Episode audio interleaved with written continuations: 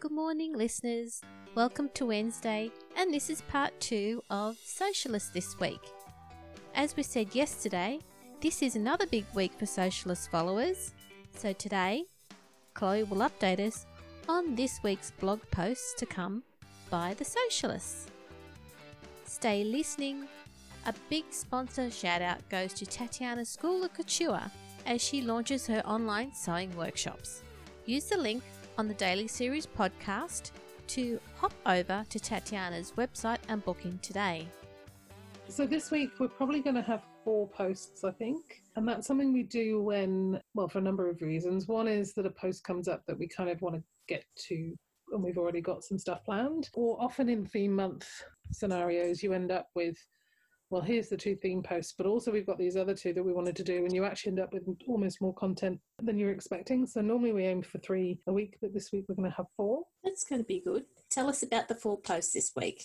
So one of them, I mentioned earlier that Kerry, when she was on Instagram, she'd done a bit of a shout out for what are the sewing questions you want answered Hmm. and she'd got a few responses on Instagram to that. So she's popped them into a post, and so that'll be sometime this week.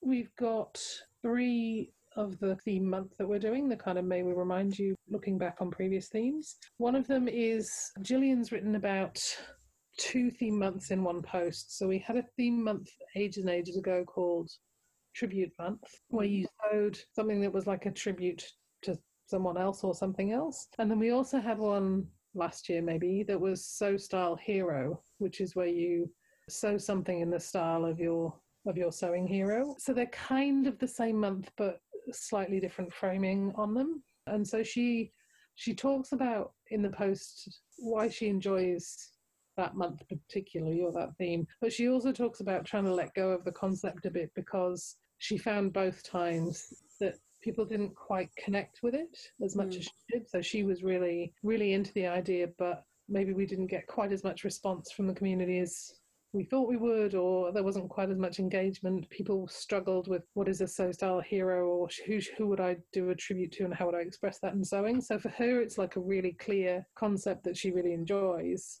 But she she talks in the post about saying, well, obviously not as many people connect with it, so I had to let it go and do something else this year. So nice exploration from her. We've got a post on TNT month from me, which I'm super excited about because I really love. That one might end up being like a poll to find out what's people's favourite TNT at the minute. I think. That would be fun.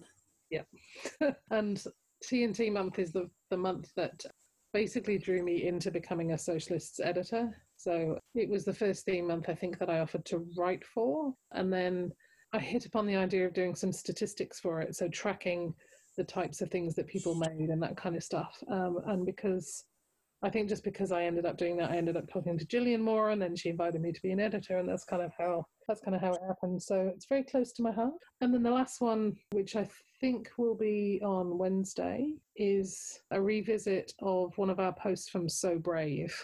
So that was the month where you tackled something you'd been putting off, you know, like inserting a zip or even cutting into a special fabric, that kind of thing. And so Emery Allard Smith, and they're on Instagram with that handle, wrote for us back then about their fear of making buttonholes. So the project for the original post was a waistcoat, and it was the first tailored garment that they'd made, but also the first garment with buttonholes. So the kind of so braveness of, of that was clear in the original post. Fast forward, and they're now pregnant with their, I think, their second child. Okay. Uh, So trying to work out how to make what is essentially kind of dapper clothing, uh, but while pregnant, right? Because there's not a lot of maternity versions of things like tailored waistcoats out there. And so different elements of So Brave in that. One being how do you adjust a pattern like that for a body that's growing and incubating a child? Hmm. but also they speak pretty honestly in the post about body image because they're gender neutral and so to be pregnant and have that kind of change in your body and also all the associated stuff that goes with that around you know maternity and and those sorts of clothing and how do you dress and how do you cope with that. So yeah it's a great post and i'm just such a fan of their style. And to go from kind of never having sewn a buttonhole to sewing whole dapper outfits of waistcoats and tailored jackets and, and that sort of stuff is like I, I often watch other people on a sewing trajectory and they go from like this is literally my first t-shirt to and now i'm making a silk ball gown with boning and stuff and they do it in like 18 months and i'm sitting here going oh i've been sewing for 15 years and i'm still you know i'm still working my way up to making a bra right i love that post and and the story it tells so i'm really looking forward to that one Oh, I mean, you wouldn't think about, um, you know, maternity where that is dapper style or tailored. Yeah. So that's going to be a really good read. yeah they're definitely exploring a world that not many companies i think cater for so that's going to be good On the point of so brave, I think one of the earlier times, I think what I wanted to do was bra making. It took me a year before I actually, I cut it out. It took me a year before I actually made my first one. Oh, there you go. You see, and other people seem to be going from, you know, I've hand sewn, sewn a felt pouch to making kind of boned corsetry in the space of about eight months. Exactly. I think I've said this before, but bra making's been on my list every year on my sort of sort of New Year's resolution on my top sewing top 5 Mhm. goals. It's been on my make nine for the last two years. I'm still I still haven't started, so we'll see. Yeah. Sorry, staying on bra making, it's hard to get. This is this was my point of view at the time. It's hard to get all the all the bits and pieces for it. So getting the plush elastic in the color that you want with lace and the right power mesh, Mm. etc. And all the little trying to get all those pieces is a whole lot harder than just getting knit fabric to make a t-shirt.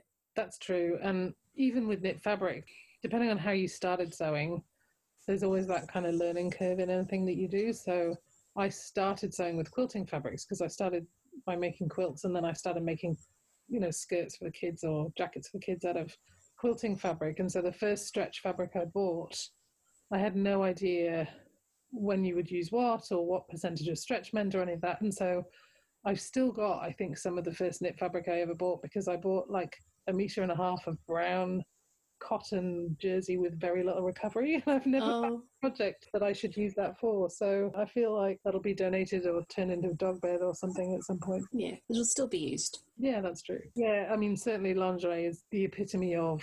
They call it that in America, and I'm not sure what they call it here, and I've never seen that in Spotlight. Uh, and can I buy it online? And if I do, how much would I need? And there's no kind of sense of scale for me compared to, you know, making like a whole dress or a jumpsuit or a pair of pants. So, yes, I will dive in soon.